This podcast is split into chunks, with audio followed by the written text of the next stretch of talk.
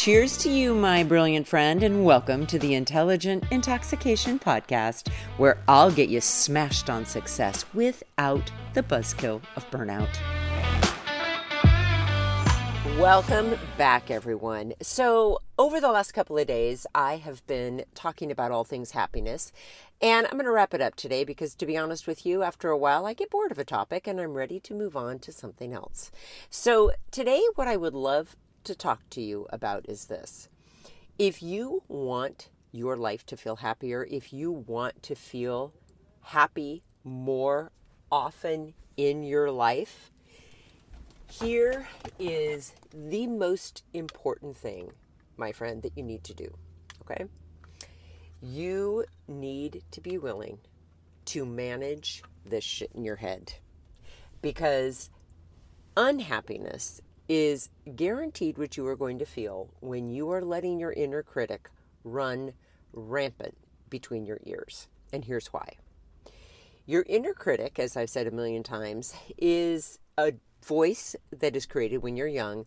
And the whole purpose of this voice is to keep you safe. So anything that feels new or novel or uncertain or unpredictable isn't going to feel safe. And so that is going to start this chatter in your head. And very often, this chatter is going to have to do with things like noticing the gap between what you expected your life to be, or what you expected to have happen or not have happen, and what actually did. And that inner critic is always going to tell you that the gap between what you expected and what you, what you actually have or what you actually got or what you're actually living is so wide that you have no other choice but to be unhappy. And you may notice that this happens on a small level. It might be that you finish a day and you aren't feeling very happy at the end of the day and you might realize that it's because what you thought you were going to get done that day you didn't. Or you might end a conversation with a friend or a family member or an acquaintance and you might feel unhappy after the conversation because what you expected it to to be like or how you expected to feel during the conversation you didn't. And so you're stuck in that gap in between your expectations and the reality and you don't feel very happy so, when I say that if you really want to begin to feel happier in your life or happier more often, your real work, my friend, is getting in your mind and managing the crap that that you notice there, the chatter. And here's what's also really interesting. I used to think that the goal was to stop the negative thoughts okay, to get that inner critic to shut the fuck up. And I spent decades trying to do that. Well, here's what I realized, and I think this is really good news. You don't actually have to get your inner critic to shut the fuck up. What you do instead is this you notice the chatter starts, and your first aha is, huh, I must not feel safe on some front, or I must feel as if something is unpredictable or uncertain because my inner critic wouldn't be chattering unless that were true. Where do I feel unsafe? Okay, just get curious with that. And then be willing just to acknowledge okay, I hear you, and I don't have to get you to stop chattering at me. However, just because you think it doesn't make it true. So start to question and start to challenge that chatter, right? And realize again that that inner critic, as I've said before, is a best friend with shitty communication skills. The chatter is there to keep you safe. But safe looks like the same. And in life, guys, we are never going to be truly happy or truly fulfilled if we aren't making continuous progress and we aren't growing and expanding and using our gifts and talents to make a contribution to others.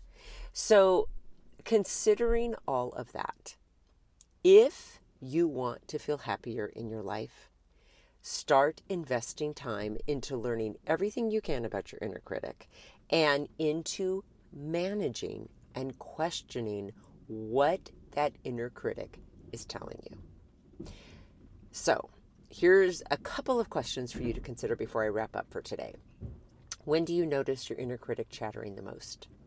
And what do you notice your inner critic chattering at you that causes you to feel less happy? So, tomorrow I am going to dive into a different book that I may have mentioned in the past on the podcast, but I've found myself going back to and reading again. And it really does relate so much to what I've talked about today in regard to having a thought about something, whether it's a relationship or a circumstance or, you know, your life, and making the assumption that because you have the thought that it's true, and then consequently, you don't love what is true in your life any longer because of what you're thinking. And if you think a thought long enough, it becomes a belief, and those beliefs get very fixed or cemented into our minds. And that affects our whole lives. So, tomorrow we're going to jump into the book called Loving What Is by Byron Katie. This is by no means a new book, it's been around for decades. She is brilliant, and many, many other podcasters and teachers before me have talked about it. But hopefully, what I can offer you are a couple of my favorite takeaways and some questions to help you consider how you might apply some of these concepts, if they resonate with you, to your own life. All right, my friends, as always, deeply grateful that you're here. Have an intoxicating rest of your day, and I'll be back tomorrow with more.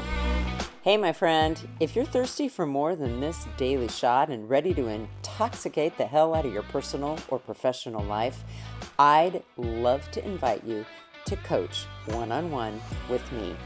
It all starts with a complimentary happy hour call. Head on over to terribradway.com. That's Terri with two R's and an I. Bradway, spelled just the way that it sounds. Once you get there, my friend, click on the Work with Terri button and we'll take it from there. Thanks for listening and have an amazing day.